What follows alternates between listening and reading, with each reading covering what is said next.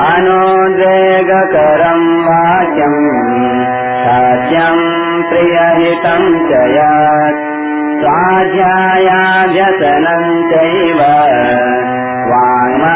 तप श्लोक।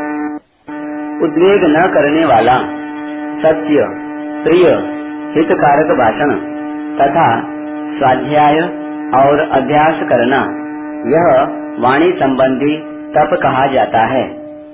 व्याख्या।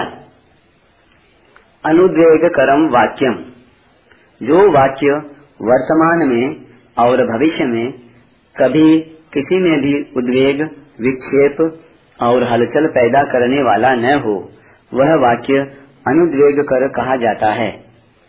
सत्यम प्रिय हितम चयत जैसा पढ़ा, सुना, देखा और निश्चय किया गया हो, उसको वैसा का वैसा ही अपने स्वार्थ और अभिमान का त्याग करके दूसरों को समझाने के लिए कह देना सत्य है।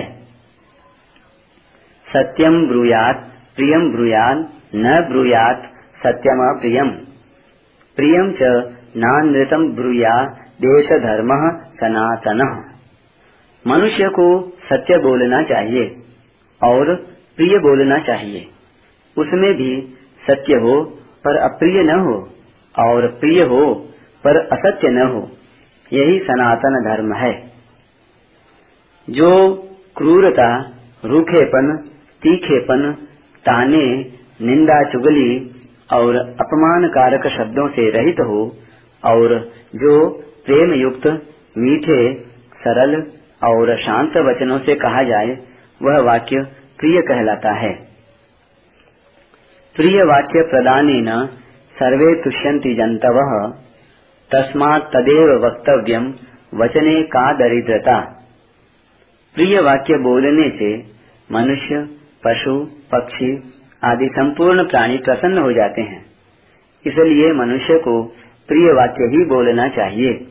बोलने में दरिद्रता कंजूसी किस बात की? जो हिंसा डाह द्वेष, वैर आदि से सर्वथा रहित हो।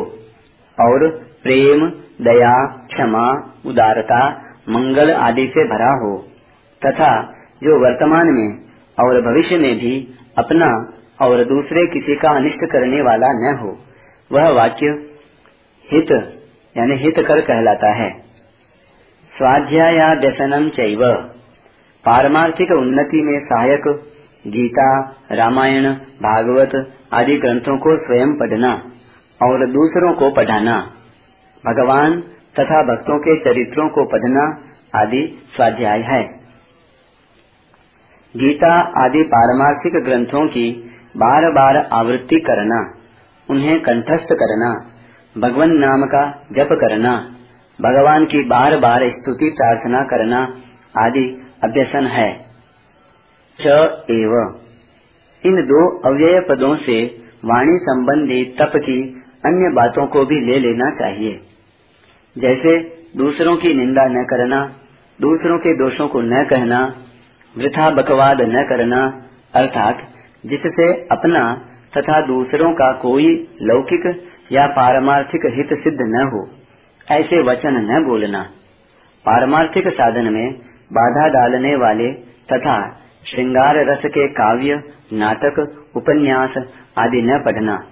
अर्थात, जिनसे काम, क्रोध, लोभ आदि को सहायता मिले, ऐसी पुस्तकों को न पढ़ना। वांगमयम तप उच्यते। उपर्युक्त सभी लक्षण जिसमें होते हैं, वह वाणी से होने वाला तप कहलाता है।